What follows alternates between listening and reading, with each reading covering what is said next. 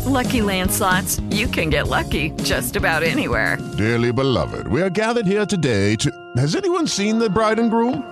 Sorry, sorry, we're here. We were getting lucky in the limo and we lost track of time. No, Lucky Land Casino, with cash prizes that add up quicker than a guest registry. In that case, I pronounce you lucky. Play for free at LuckyLandSlots.com. Daily bonuses are waiting. No purchase necessary. Void were prohibited by law. 18 plus. Terms and conditions apply. See website for details. Welcome to the New Books Network. Confounding, exhilarating, and contagious. Emotions matter, and so does applying emotional intelligence. Welcome to Dan Hill's EQ Spotlight, the podcast where emotions rule. Whatever the topic, how do hearts and minds collide? Find out with your host, a college professor turned globe-trotting EQ entrepreneur. His mission? Each week, Dan joins prominent authors in decoding how emotions drive outcomes and make people tick. Now, on to the show. Hello, everyone, and thank you for joining me for the 119th episode of my podcast, Dan Hill's EQ Spotlight. The series appears here on the New Books Network, which has as its motto, sharing knowledge so people can thrive. Today's topic is men, hard facts, real solutions. I'm joined by Richard Reeves, who is the author of Of Boys and Men Why the Modern Male is Struggling, Why It Matters, and What to Do About It. The publisher is Brookings Institution Press. Richard is a senior fellow in economic studies at the Brookings Institution. He's also the author of the 2017 book Dream Hoarders and is a regular contributor to the New York Times, Washington Post, Wall Street Journal, and The Atlantic. Welcome to the show, Richard. Thank you for having me on, Dan. Appreciate it. Very much so. Uh, so, brief overview. What's the book about? And you even cited six main reasons why you wrote it. Yes, uh, I, maybe I won't cover all six just to, uh, to, yes. to spare your listeners a little bit, but but yeah, I I think uh, the main reason was just because of the really stark evidence that many of our boys and men uh, are facing some some real headwinds, some some real problems, and chances are that there's a you know a man or a boy in the lives of you know whoever's listening to this now that is struggling in the classroom or to find a job or how to be a father in, in the modern world. And those are real problems. They're not made up problems uh, and they're not by and large just individual problems. They are because the world has has changed in ways that have become challenging uh, for, for many men. So that was one reason. And the second reason was just this recognition that lots of institutions and, and systems have, have changed in ways that that have become more difficult in some ways for boys and men. So we have an education system, for example, that in some ways is unfriendly to boys and men, and we can talk about that. Work, the workplace has changed. I mean, traditionally male jobs have been particularly affected by trade and automation and so on. And then we've seen big changes in the shape of our families, which has really uh, raised questions about what it means to be a father today and how to be how to be a good dad. And many of those changes have ended up separating fathers from their from their children. And so that's what that those so real problems, and I think they're structural in nature. You know, they're not just it's not just like you're failing as an individual. It's not just a question of an individual stepping up. I think I think the other two reasons that I'd mention now, one is that I just see a big colossal political failure here. I, I see a failure on the part of our leaders to really to step up to this problem for different reasons. In some ways, they're making matters worse. I think the, the political left are in danger of pathologizing masculinity in some cases, but on the right, you see this sort of weaponizing of, of male uh, discontent for reactionary purposes.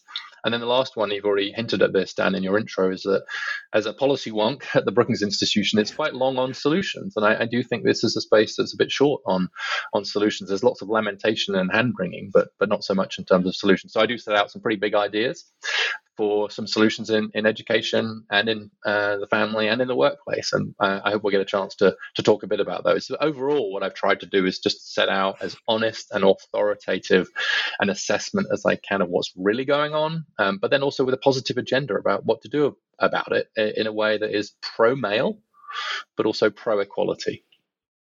Yeah, no, I, I think it's a tremendously important task, and I think you've had the courage to take it on. And there are a lot of startling facts in the book that I think uh, make the case for why we need to pay attention to this issue. So let's delve into those and make sure we leave time to get to the uh, solutions that you're proposing.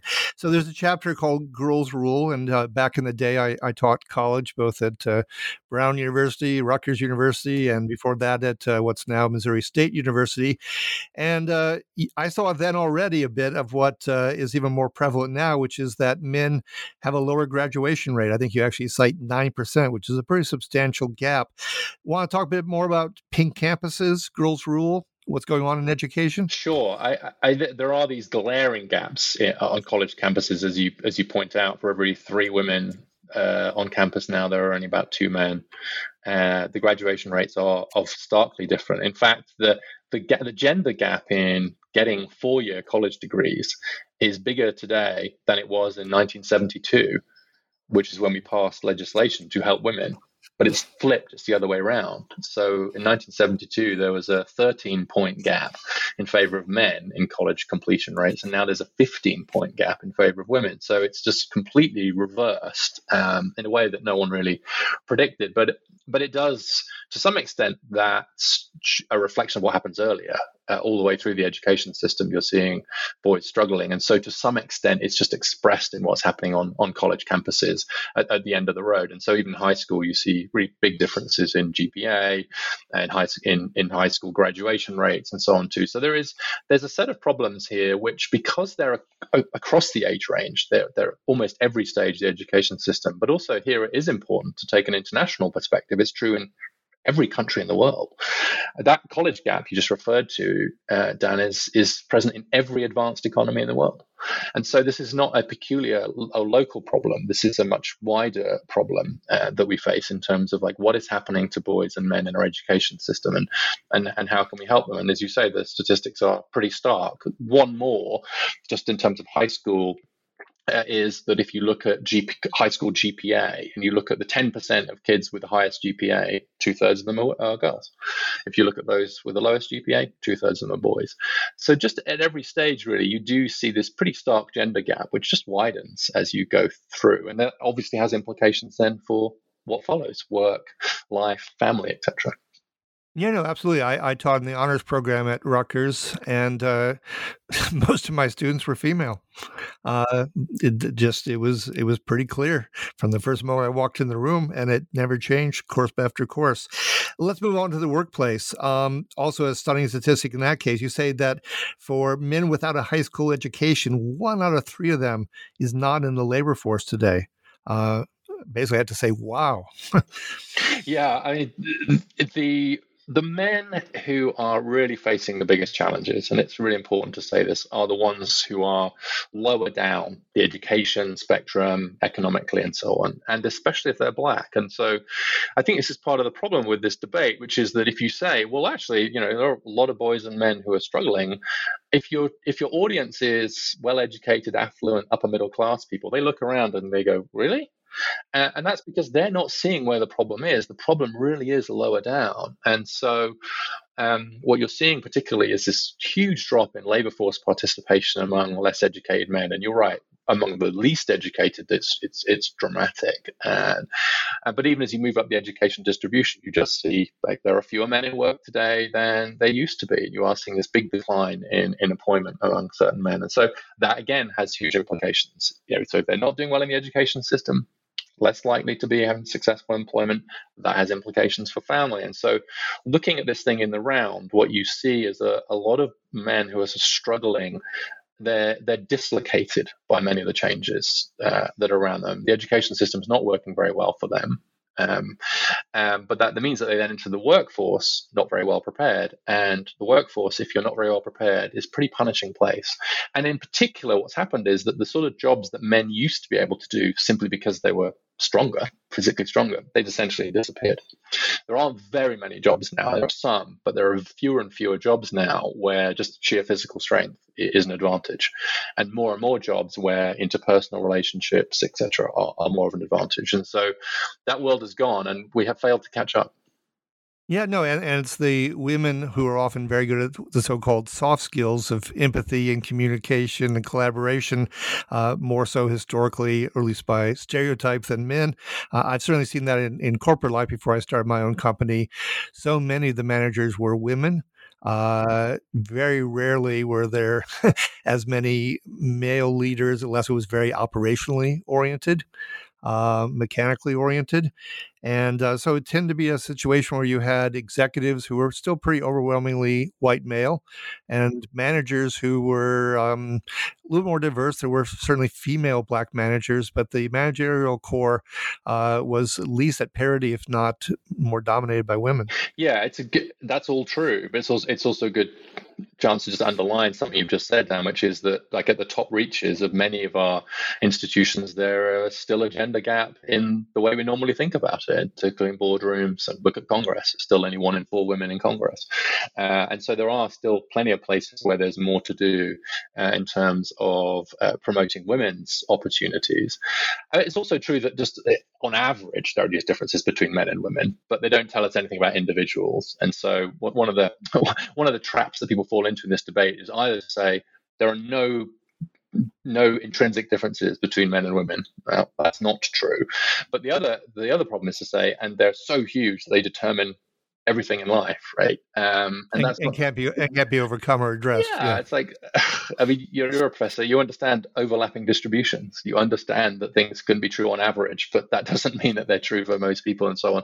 So you we're caught between a sort of you know uh, an unrealistic view, or that there are no differences, and, and an over determining of those of those differences. But everything else equal, you're right. That actually there is a little bit more skill for women around the people side, and and, and men have typically been more more around things. So this is what psychologists call the people things distinction. And there, there is some truth to it, no question.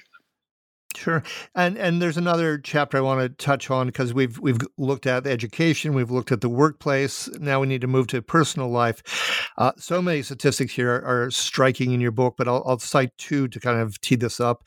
Uh, one, women are now the primary breadwinner in 41% of U.S. households.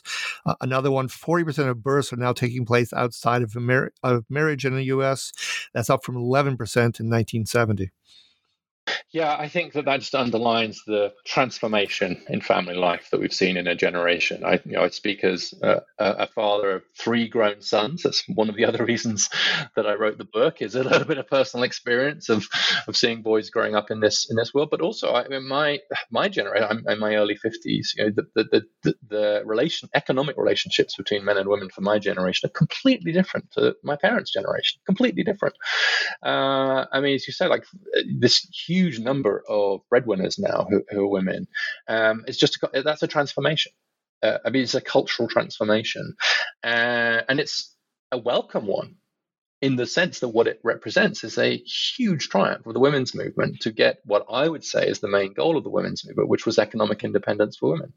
To make marriage a choice, to use Gloria Steinem's phrase, and to mean that women could stand on their own. Uh, and that's the message that certainly, you know, my wife uh, received, and that all of our friends' daughters have received, and that I would absolutely communicate to any young women that I know in my life, which is make sure you have, you know, economic power. But what that also means is a big question mark is then, okay, well, what does that mean for dads? And we haven't caught up yet. Again, it's a cultural lag problem. If we still see dads as primarily as breadwinners, and they are increasingly not fulfilling that role, or at least not they're not the only ones filling that role, what does that mean? And so, what that means in practice is that, particularly for unmarried fathers, and you're quite right, that there's this huge rise in the number of kids being born outside marriage. And I don't really see that changing, honestly. I don't think we're going to turn back the clock on that one. Well, what does that mean for unmarried fathers? And the danger is that if, if really being a dad means being, you know, bringing a paycheck, then, and we, as we've just discussed, a lot of men are struggling economically. The danger is that we've essentially benched the dads. Uh, and we say, look, mum can do both. Mum can raise the kids and make the money. Well, a society where we've basically benched all the dads is not a good society, especially for our sons. And so we have to reinvent fatherhood for a world of gender equality, reinvent what it means to be a dad when your partner is going to be equal, in some cases, superior earning partner. But it doesn't mean that we don't need dads anymore. We need dads just as much as ever. Uh, absolutely. So before we pivot into the uh, solutions part of this.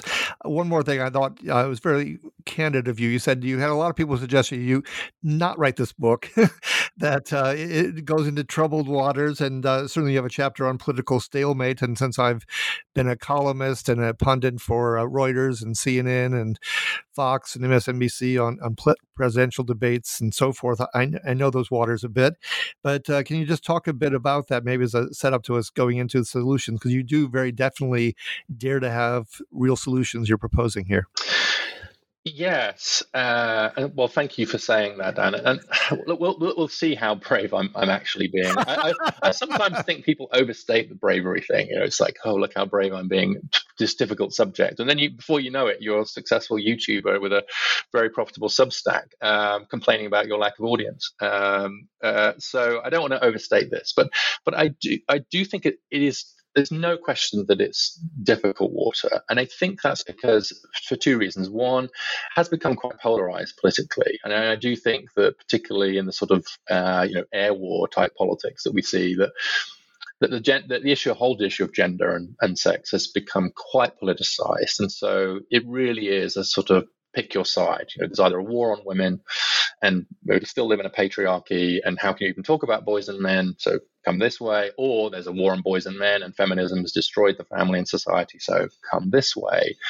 And of course, most people are nowhere near either of those extremes. What most people are trying to do is raise their kids and make their lives work and make their relationships work in what are quite challenging times. And so, I guess it's just a sort of rec- you know, a recognition that things are that this is a sensitive subject. And it's also the second reason is because it's personal.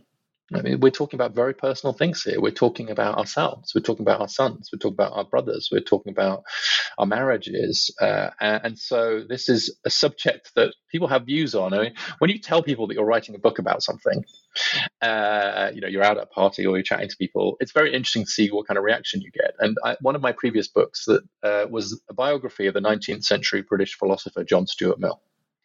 And I could see people's eyes glaze over as I talked about. oh, what are you working on? Oh, a book about John Stuart Mill. I could see them regretting it immediately and sort of trying to back away.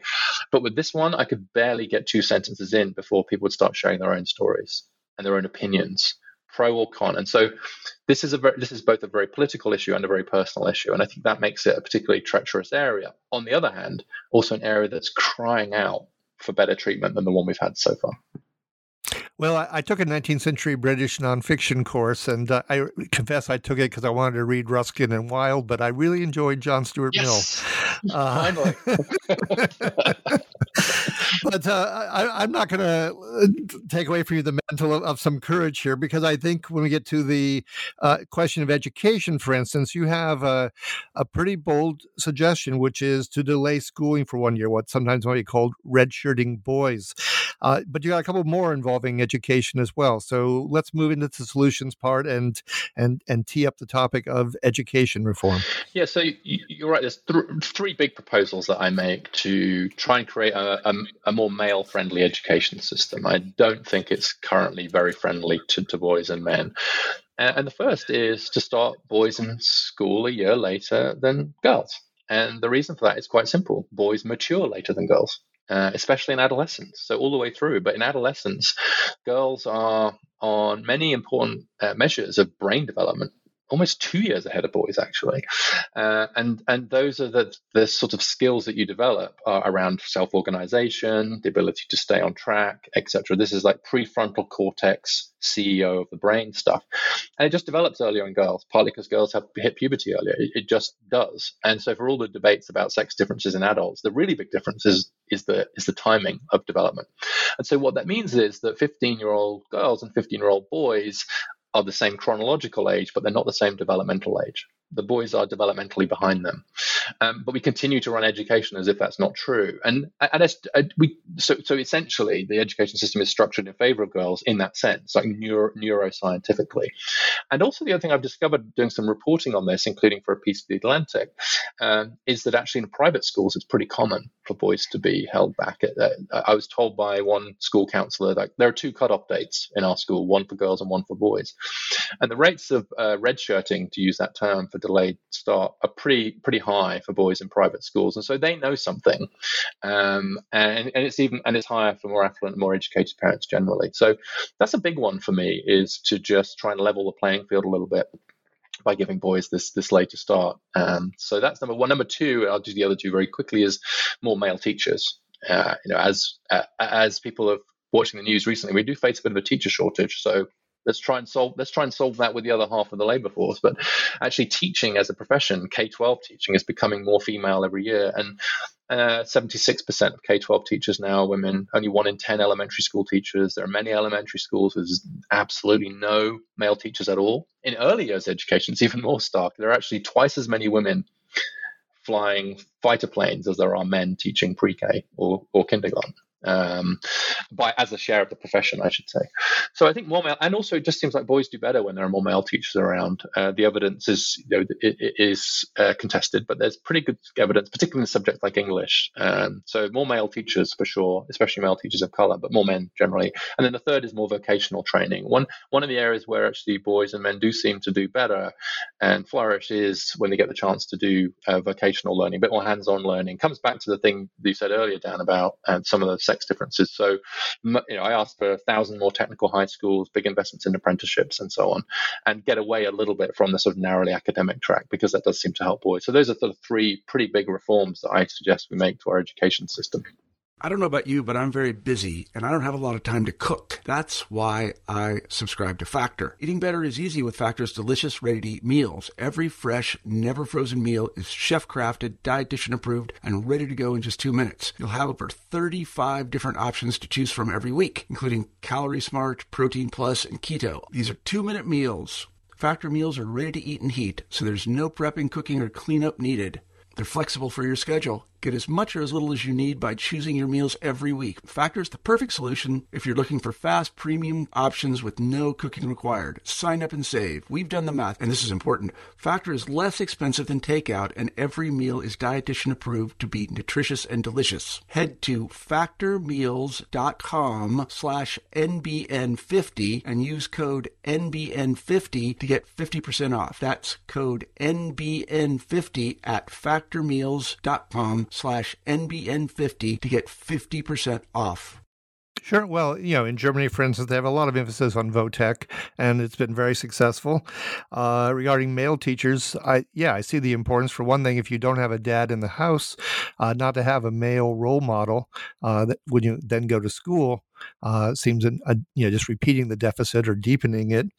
Uh, finally, on the red shirting, uh, just by chance, my family lived in Italy for two years when I was a boy, and uh, I was held back when I got back because having gone to Italian first grade in a fishing village where I didn't know the language meant uh, I didn't come back with a whole lot of knowledge, and uh, being held back a year, I guess in my case, seemed to have, have worked out.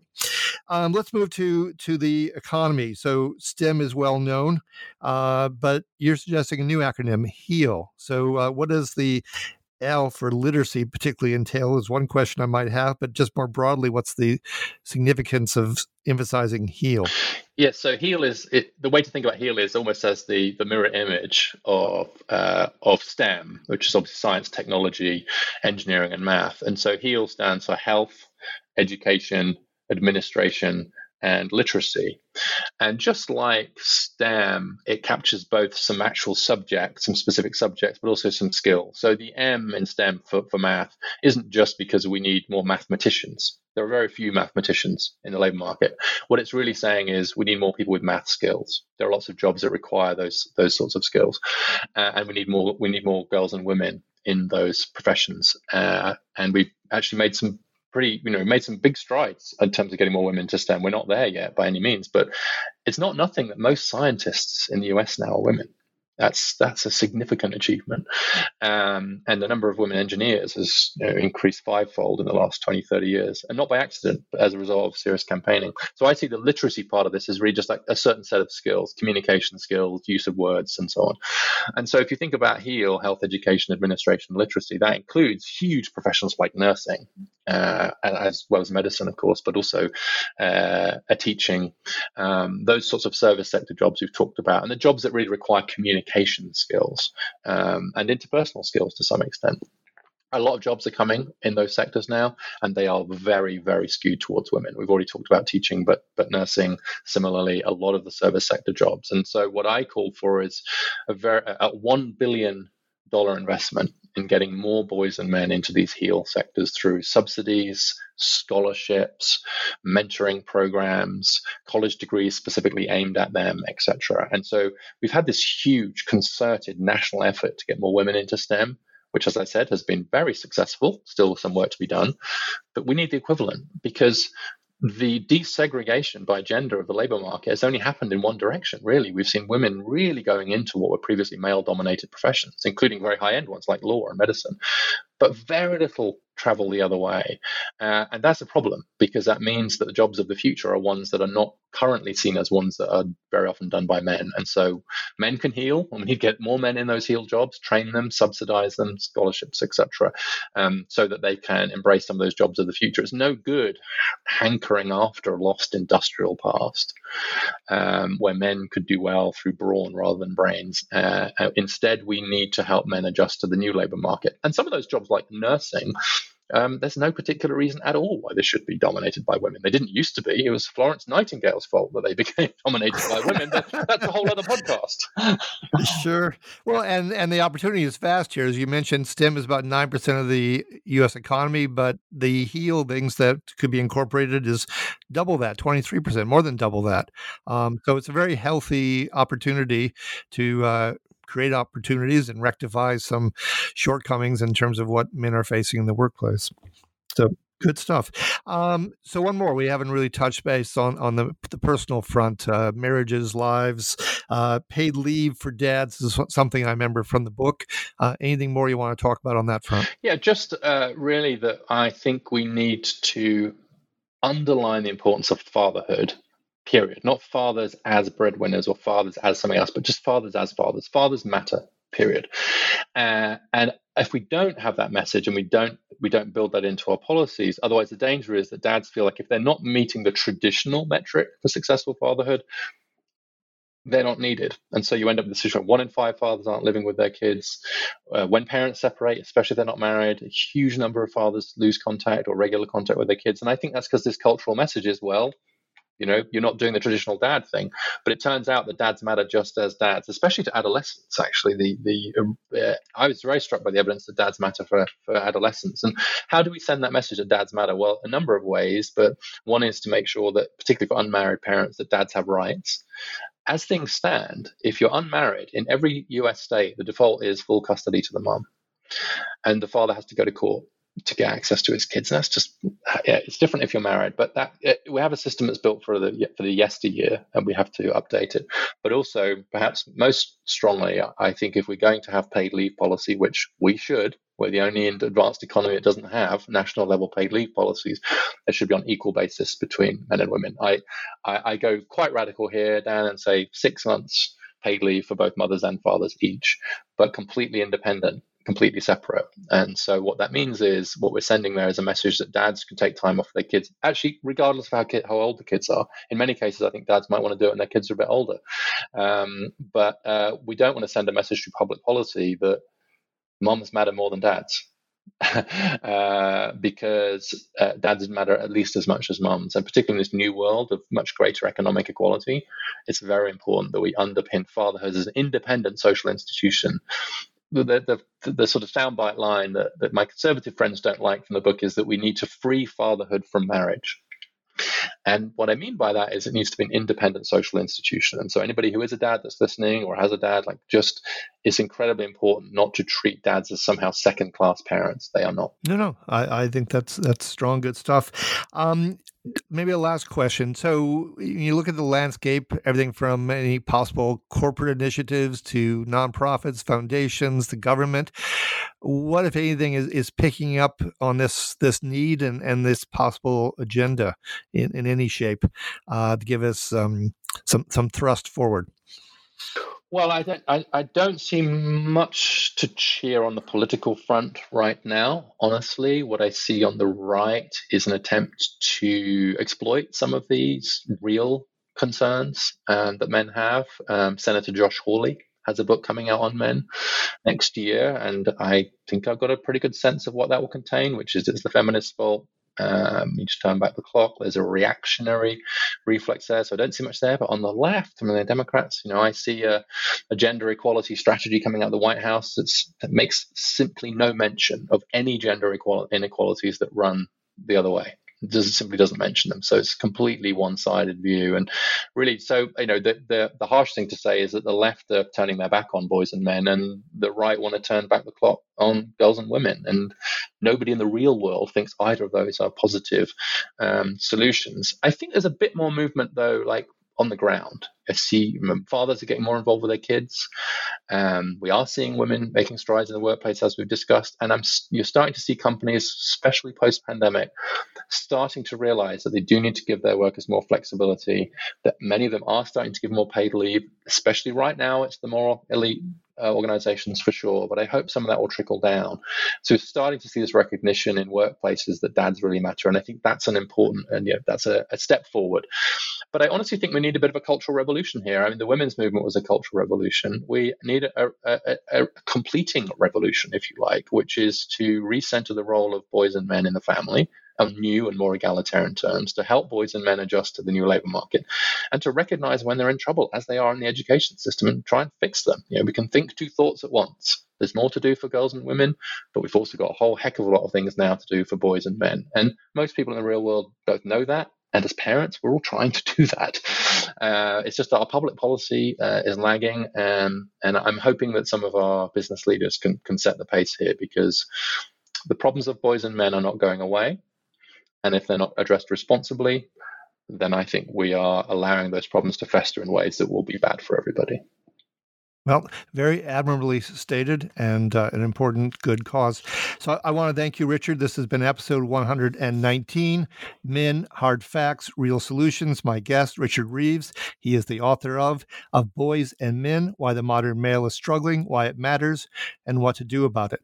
If you've enjoyed today's show, of course, please give it a rating or review on iTunes.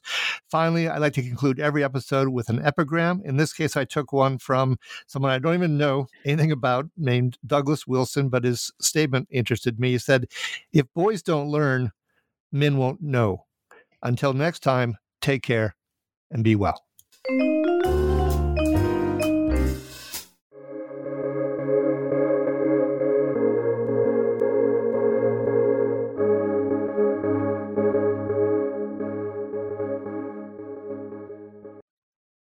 With the Lucky Land slots, you can get lucky just about anywhere. This is your captain speaking. Uh, we've got clear runway and the weather's fine, but we're just going to circle up here a while and uh, get lucky. No, no, nothing like that. It's just these cash prizes add up quick. So I suggest you sit back, keep your tray table upright, and start getting lucky. Play for free at LuckyLandSlots.com. Are you feeling lucky? No purchase necessary. Void where prohibited by law. 18 plus terms and conditions apply. See website for details.